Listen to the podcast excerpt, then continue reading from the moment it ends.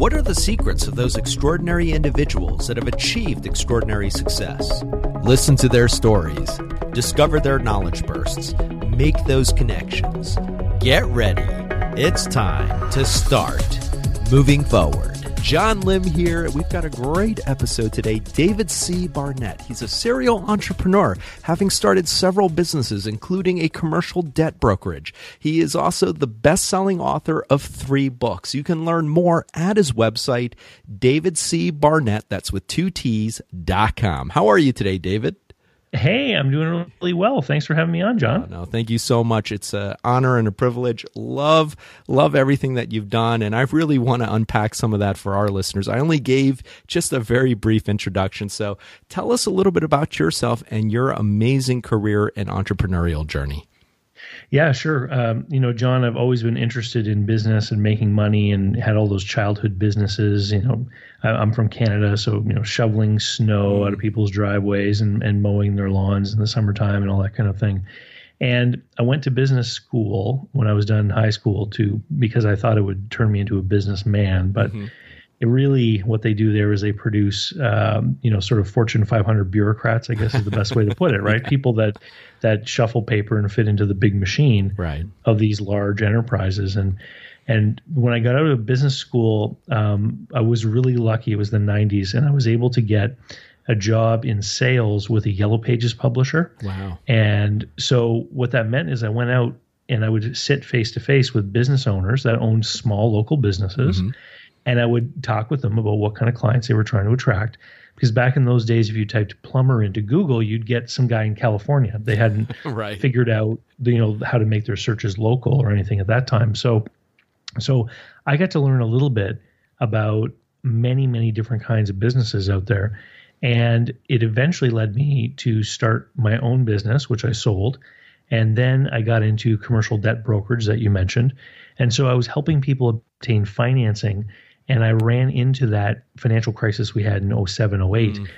And then I had to make a make a change. And one of the things I noticed when I was helping people arrange uh, financing for their small businesses is that there were a lot of people out there doing business transaction deals, helping people buy and sell businesses, mm-hmm. and they had no idea what they were doing. Oh wow! I, I remember one day I got a call from a banker who told me he said uh, Dave, I've got this lovely couple. They want to buy a convenience store, and they have a contract here for purchasing homes, and it's written up for them to buy this store, and it says that they're going to get 95% financing in 10 days. And you know, you don't buy businesses under those kinds of conditions, mm-hmm. and you don't buy a business with a contract created to purchase a home, because the language is entirely different. Right. Right. Homes have roofs, windows, and foundations, and businesses have receivables, payables, employees, and inventory.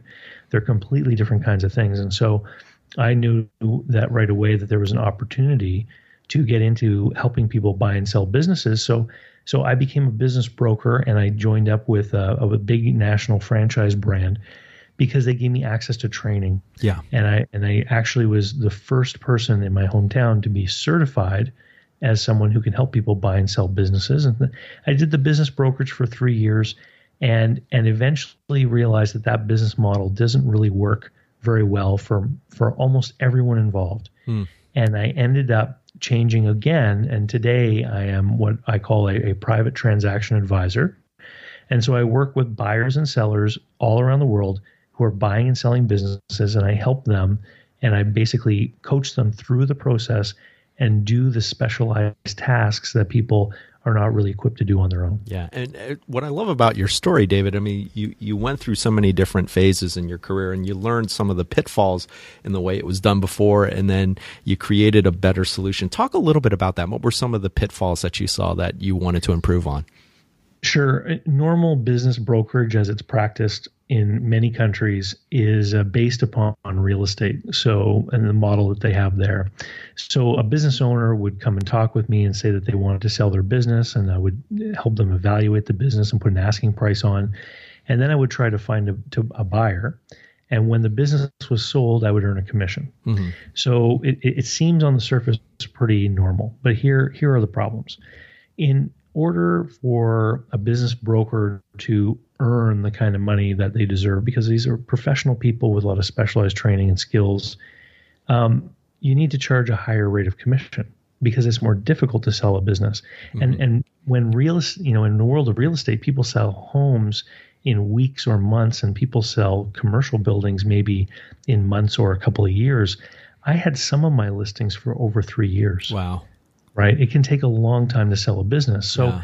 Uh, I mean, there was one case where I sold a fried chicken franchise restaurant, and you know, my commission was in the mid five figures for that deal, mm. but I had worked for three years. Yeah. yeah. In order to get that check. And so when I sat back and took a look at the situation, I realized that for the sellers, they're often being asked to pay 10 or 12% as a commission rate for mm-hmm. business brokerage, which is a huge chunk of the value that someone has worked hard to create, sometimes over 30 years, yeah. right? It's a big, big chunk. For the buyers, they're working with people, these intermediaries that they know are being paid by the seller and that they know are only being paid when the buyer buys a business. So there's always this concern that the the duty or the intent of that middleman is not aligned with the interest of the buyer, mm-hmm. right? Because the, the middle person wants the buyer to buy in order to get paid. So the sellers don't like to pay the price the buyers often doubt the integrity of the person in the middle. Mm. And for the person in the middle, for the broker, what ends up happening is deals rarely close on time. They keep getting pushed out. You have to wait forever for to get a deal closed. And so there's a real uncertainty in the cash flow. There's a real a roller coaster. So I had my business brokerage office for three years. I sold 36 businesses in three years. Mm-hmm. And on the surface, that sounds like a very even flow of work and, you know, a check every month kind of thing. But the reality is that in those three years, I went through three periods of nine months each with no closings. Ooh, ouch. So, so it, you literally go from a feast period to a famine, famine period. period. Wow. Feast period. To, and it was, it was really bad. I couldn't plan. You know, I've got two young children, mm-hmm. and I couldn't even create some sort of family budget where I would set aside a certain amount every month for their education plan, for example, because when I had money, I was afraid to spend it because I didn't know when for certain the next check was coming in. And then once the money was gone, you start to get into lines of credit in your credit card. And there's always a deal about to close, and it never quite closes on time. It ends up being delayed for one reason or another. And if you ever look up my photograph online, you'll see that I've got gray hair on the side of my head. Hmm. And all of that gray hair comes from that time in my life. Wow. And I finally realized, you know what?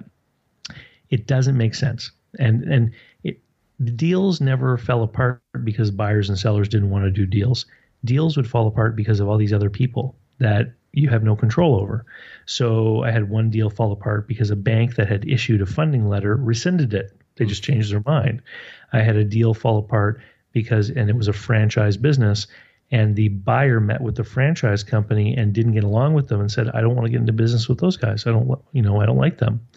Uh, another deal was for a business in a regulated industry, so the buyer had to get a license from a government body, mm-hmm. and they wouldn't give them a license. Oof. So the deal fell apart not not because of the buyer, the seller, the bank, or me or anyone, but because of this uh, person in this government agency. Yeah. So there's a lack of control, and I, I, finally left and I said, you know, I, I can't do this anymore. So I made an arrangement with one of my associates for them to take over the office. And I went, and the worst thing that can ever happen to an entrepreneur, John, oh, I went yeah. and got a job. I oh. got a job so well actually so David, started... that that leads me into my question. I mean you went through this roller coaster. Obviously uh-huh. you know uh, and i love the way you've you've just laid out the story for moving forward listeners. I mean so was that uh, you know was that your low point for you when you when you went back and got the quote unquote job? I mean i i always like to ask my guests i mean what was kind of your fall apart moment? The the low point was 2011 that was the year that I decided to get out of business brokerage. I got a job and learned that I was going to be getting a divorce. Mm. Wow. So it was a triple whammy. 2011. It was easily one of the worst years that I can remember mm-hmm. uh, in recent life. And so, so I, I, I got this new role, and um, I actually became a banker. I was in charge of uh, revolving credit facilities for mid-sized companies, and I did a lot of travel in the car and and this is this is when the the you know sort of the big pivot moment started to happen. I actually got a call one day on my cell phone when I was driving, and uh, it was someone who had been referred to me by someone else, and they said, you know, I'm I'm I want to sell my business. I heard that you can help me, and I said, well, you know, I'm not a business broker anymore. You should call my former associate; they can help you. And I kind of dropped it at that. And then a week later, John, another person called me. and they was, said it wouldn't leave you alone. well, this other person said, I'm trying to buy a business oh, wow. and I've got all this information. I've got, you know, my my attorney's given me some advice and my accountant's given me some advice, but I really need someone to help me through this negotiation. What should I do next? Yeah. And while both of them are telling me what I need to end up with, neither of them are really telling me how to get there. Right. Yeah. And so I said, I can help you. I, I know what to do, um, but I have a job. Right. And if I work with you, I'm going to have to be a consultant. I'll have to charge you by the hour, and I can only work with you on evenings and weekends. And then I just I just paused and I didn't say anything, and I started to count the seconds of dead air. And then finally, the guy said, "Well, so then you can meet me Saturday at 9? Hmm. And I said, I said, "Yeah, I can meet you Saturday at 9. And and it what it evolved was this little side hustle of me helping people buy and sell businesses, which right. eventually evolved over about a two year period into uh, my full time my full time thing that I do now. Wow, I so, love it. Great story, David. Yeah. Well, one of the things I do want to ask, I mean, having gone through this, I mean, did you have hesitancy about doing this, even as a side gig, given what you had gone through, you know, in your previous iteration of deals falling through at the last minute due to circumstances outside of your control? No, I, I, had no no misgivings or or pause about it at all because the the whole business model is different now. Yeah. So so now I basically have a menu of services and and people engage with me. So when I work with sellers, for instance, the first thing we do is an evaluation, and I do that work and I charge them, just like an attorney or an accountant would charge you for helping you with a legal issue or helping you with a tax return. I help. I get paid by people for doing the things that help them. And then at the end of the process, when I work with a seller, there is no commission. Right. So so it, I'm I am no longer um, basing my worth on the contingency of some deal somehow someday happening. Yeah. I'm I'm basing myself on the value I deliver in the moment for my client, and they pay me for that value. That's great. So so now I'm issue in my business today. I issue invoices every week, and people pay them, and so I have this eddy steady cash flow now, and no longer am I on that roller coaster? Yeah. Well, you, something that you mentioned, David, and this leads perfectly into my next question. I mean, you did this as a side gig. Mm-hmm. At what point did you realize, you know, this has grown beyond a side gig and that you decided to leave that, uh, you know, leave the job and go back into this full time? It was it was the fact that the, my earnings were starting to pile up so so high. Um, I was realizing that it was very lucrative, and then and then there were winds of change in uh, in my job, and and uh, became obvious to a lot of people that there was going to be a reorg, and people were going to have to leave. Yeah. And so I just I, I let it be known that if people were going to have to go, that that they should approach me. Yeah. And and so it really was the best of both worlds because they said, okay, well here we'll give you this package, and then uh, I already knew that I was lined up to uh, to do turn my side hustle into a full time thing. Yeah. I mean, how empowering is that, though? I mean, most people, when they're in a corporate job, I worked in corporate America for a long time myself. I mean, the one thing that they're always afraid of is the annual musical chairs of, you know, a downsizing or a reorg. Yeah. But here you are proactively. I mean, what was the reaction of, of the people you worked with, of your superiors, when you said, hey, if there's a reorg coming, put me on the list? I mean, that's essentially what you did. Well, uh, you know, it, it's interesting because when the reorg finally did come, they they actually offered me some other positions. You talk about the musical chairs, and that's that's exactly what happened in my firm every year. They would they would eliminate positions, but then they would create new ones. They would mm-hmm. kind of rejuggle the org chart. Yeah. And uh, and they they actually offered me some other jobs, but it would mean relocating to another city. Mm-hmm. And of course, now I'm a divorced father of two. Right, I'm sharing custody with my ex, which means you know I'm not moving anywhere. Yeah. I've, I've got to stay right here. And so it was very clear to them that that those options weren't going to be any that I was going to pursue. And so, you know, we, we all said our goodbyes and, and everyone was very cordial and, you know, I'm still Facebook friends with some of those people right. and, and, and it really worked out fine. You, and I say this all the time to people who are in business and I'll say it to people who have a career. You are not your job. You mm. are not your business. These yeah. things are, are, outside of ourselves, right? Yeah And I, you know, I've got so many good friends today who are former colleagues, and uh, you know, if, when people are good and good to each other, the, the the friendships that are created are going to surpass and outlive those those you know artificial bonds of where we work or what we do for a living. Absolutely, and take that to heart, moving forward, listeners. You are not your job. You are not your business, and such a great story, David. Well, well, I was just going to get back to that whole other point about risk because I do a lot of live workshops and and I've got a YouTube channel and I get a lot of viewers who are people who are in jobs that they don't like. Mm-hmm. And and they're looking for those options or looking to get away. And a lot of them are faced with the idea of entrepreneurship as a way to get out of a job they don't like. And I think that in our Western culture, particularly in North America, we have this romantic notion or this romantic idea around the startup. Yes. And I think it's an extension of that romantic notion around the old family homestead. Mm-hmm. You know, like 200 years ago in North America, most people lived on these little family farms, right?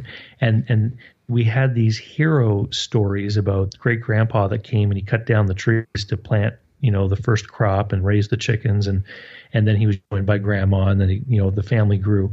And the sort of taming the land to create your own home and make it productive for you is exactly the same story yeah. as the startup legend. Yeah. I, I had the idea, I went out, I made the sale, I manufactured whatever it is. And so we have this this notion of the rugged individual that creates something out of nothing. And the problem with starting a new business is that in order to have success in business, we need customers, we need a proven product or system. And very often, when you start something from new, you have no customers. Yeah. Right. And so I'm always telling people that if you want out of that corporate job you don't like, there's only really two paths that are that are safe. Number one is you develop something on the side that, that grows into your full time thing, or number two, you buy a business that's already successful mm-hmm. and already has cash flow so that from day one you start right off and you've got that income to support yourself. Yeah, no, I think that's super, super important. And I'm so glad you're illustrating that. And I actually had never thought of it before, but you're absolutely right. I mean, the, the modern day entrepreneur is sort of taken the place of the cowboy, right? I mean, the, the yeah. hero, the mythic legend. And I'm so glad that you're, you're pointing out kind of both sides to it. And it, I think that's really important for moving forward listeners.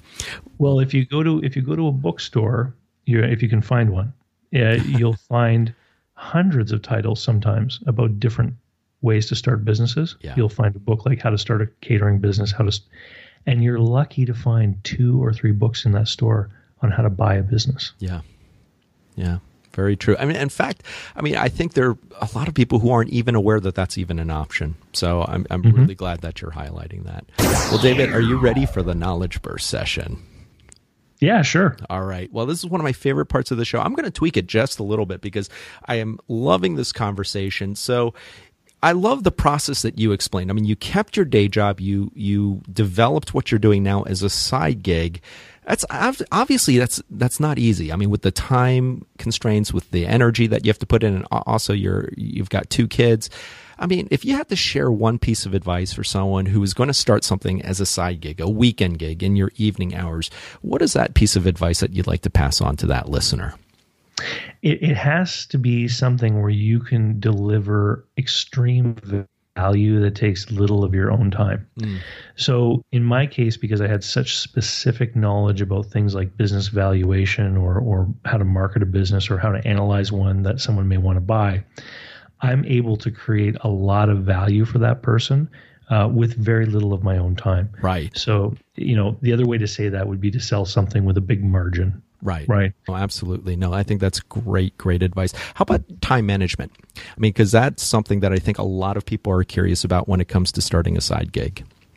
Yeah. Um, as far as time management goes, my biggest thing would be never to use lists, always to use blocks. Okay. So you don't you don't find time, you schedule it. Yeah. Right. Yeah. So when you know before we got on the phone here today, I was talking with one of my clients, and he's agreed to go ahead with a project. So the very next thing I did was I went in and I created a block of time in my calendar for that project.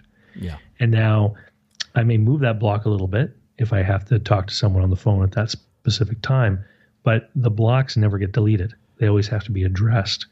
And so when you block out time, you're I can very easily look at my schedule right now And if you said to me, David, I need you to have this done by Friday, I can tell you there's no way I can do it by Friday because I know my time's already all blocked up, but yeah. I can do it by Tuesday. And knowing what you can get done and what you can't get done and when is key to managing expectation. Because more importantly than doing i think than doing a good job or doing a good job on time is doing a good job on the timeline of the expectation you set for your client. Yeah. So we all have that experience with the plumber who said he'll show up at five o'clock and he never comes. Right. Right it doesn't matter when they finally show up and do the job. It doesn't matter how good the job is. You're always going to be stung by the fact that they didn't show up when they said they were going to. And so it's the expectation that we have to manage more than anything else. Absolutely. David, I'm excited to ask you. I mean, as someone who has done so much, uh, do you have a favorite app, website, or productivity practice that's been a real game changer for you and your business? Um, yeah, for me, it's it's using the cloud based stuff like Google Sheets and and, and the Google Documents. Um, being able to share in real time while talking on this on Skype or the telephone with a client has meant that you know number one, it makes it easier to do business with people who are away. But I'm actively trying to keep treat any of my local clients as though they were away. Yeah. Because you can waste so much time moving yourself, your body from one place to another, right? You're driving around, all that kind of stuff. And uh, I've often said to clients who are in my own city, um, we need to do this over the phone or we need to do it over Skype because if I have to bill you for all the time I'm away from my desk, not working for other people, uh, you're not going to like that. And you know, it, you waste a ton of time trying to displace yourself to have face-to-face meetings. I know if you can if you can do face to face business once or twice to establish a relationship, that's great. But you've got to get yourself into the virtual space so you don't waste time moving. Absolutely. Good, good advice. And David, I'd like to ask you, I mean, as someone who's done so much and does so much, I mean, how do you recharge your batteries or reboot when you feel like, you know, things are getting to you or you, you hit a roadblock or a wall? I go into the forest Mm. Um, so I'm an avid hiker, and I love also to do some mountain biking. And um, you know, I live close to some really great hiking trails, and, and that's my go-to for when I feel stressed out or I need to recharge. Is get out amongst the trees, yeah. and and feel a little bit more connected to nature. I love it. Hey, moving forward listeners, you can find links to many of the books and resources mentioned by today's guest, along with offers to try out Audible and Amazon Prime. These are affiliate links for which I receive a small commission, which helps the podcast and is greatly appreciated. You can find these on the write up for today's episode at bemovingforward.com. Well, David, are you ready to do a little time travel? Yeah, sure. All right, we're going to go back in time. We're going to step into a time machine. You're going to pick the date and time. You're going to visit your past self. And the only requirement I have is visit your past self when you're going through maybe a difficult period or may have a hard decision to make. What is one piece of advice or tip or lesson that you'd like to pass on to your prior self? Oh, well, that would be to go back in time to uh, probably what, about 1999, mm-hmm. probably. And I would probably simply tell myself to sell that Nortel stock. Good advice. How about more on the general life path advice?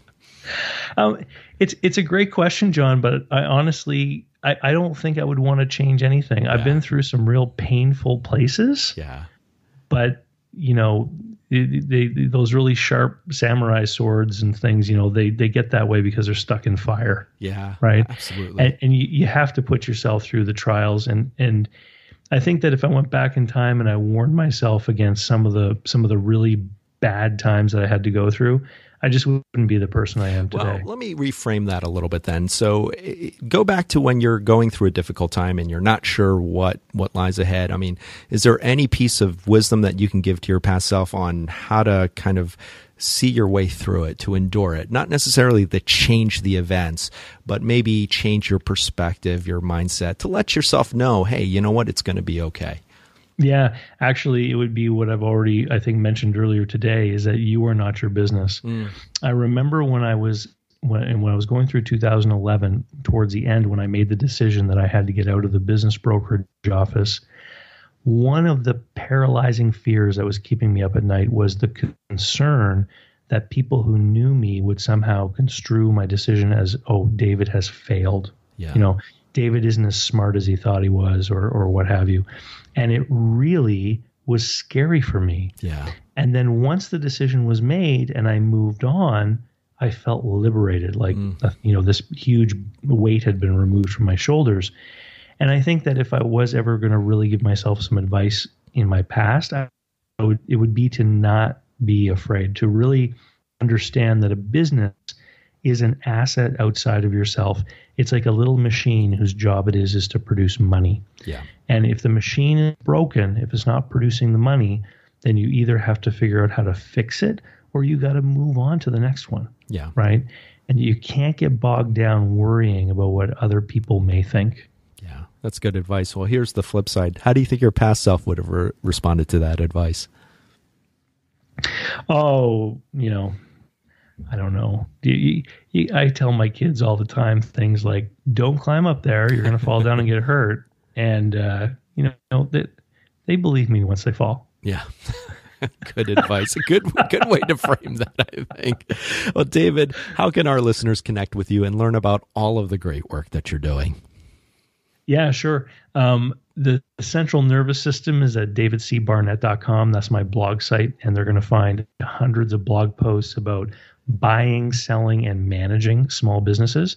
And if anyone out there is really interested in purchasing a small business as a way to get out of a corporate job they don't enjoy, then I would recommend they go to businessbuyeradvantage.com, which is all about the journey of buying a business. And there's an online course and everything where they can learn in detail how to go through that, that process and uh, be more informed so make a mistake Perfect. when buying a business. And we'll have all of that on the write up. Well, David, I would love for you to close out the show. So, using no more than three to five words, what parting wisdom would you like to pass on to moving forward listeners?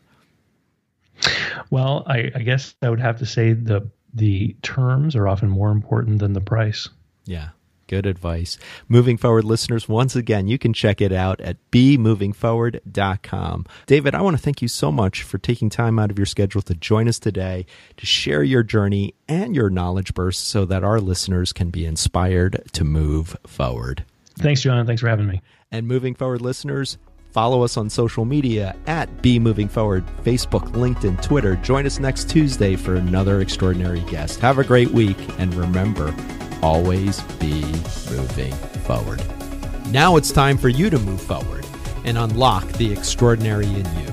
Moving Forward is produced by John Lim and Bali Solutions LLC. All rights reserved.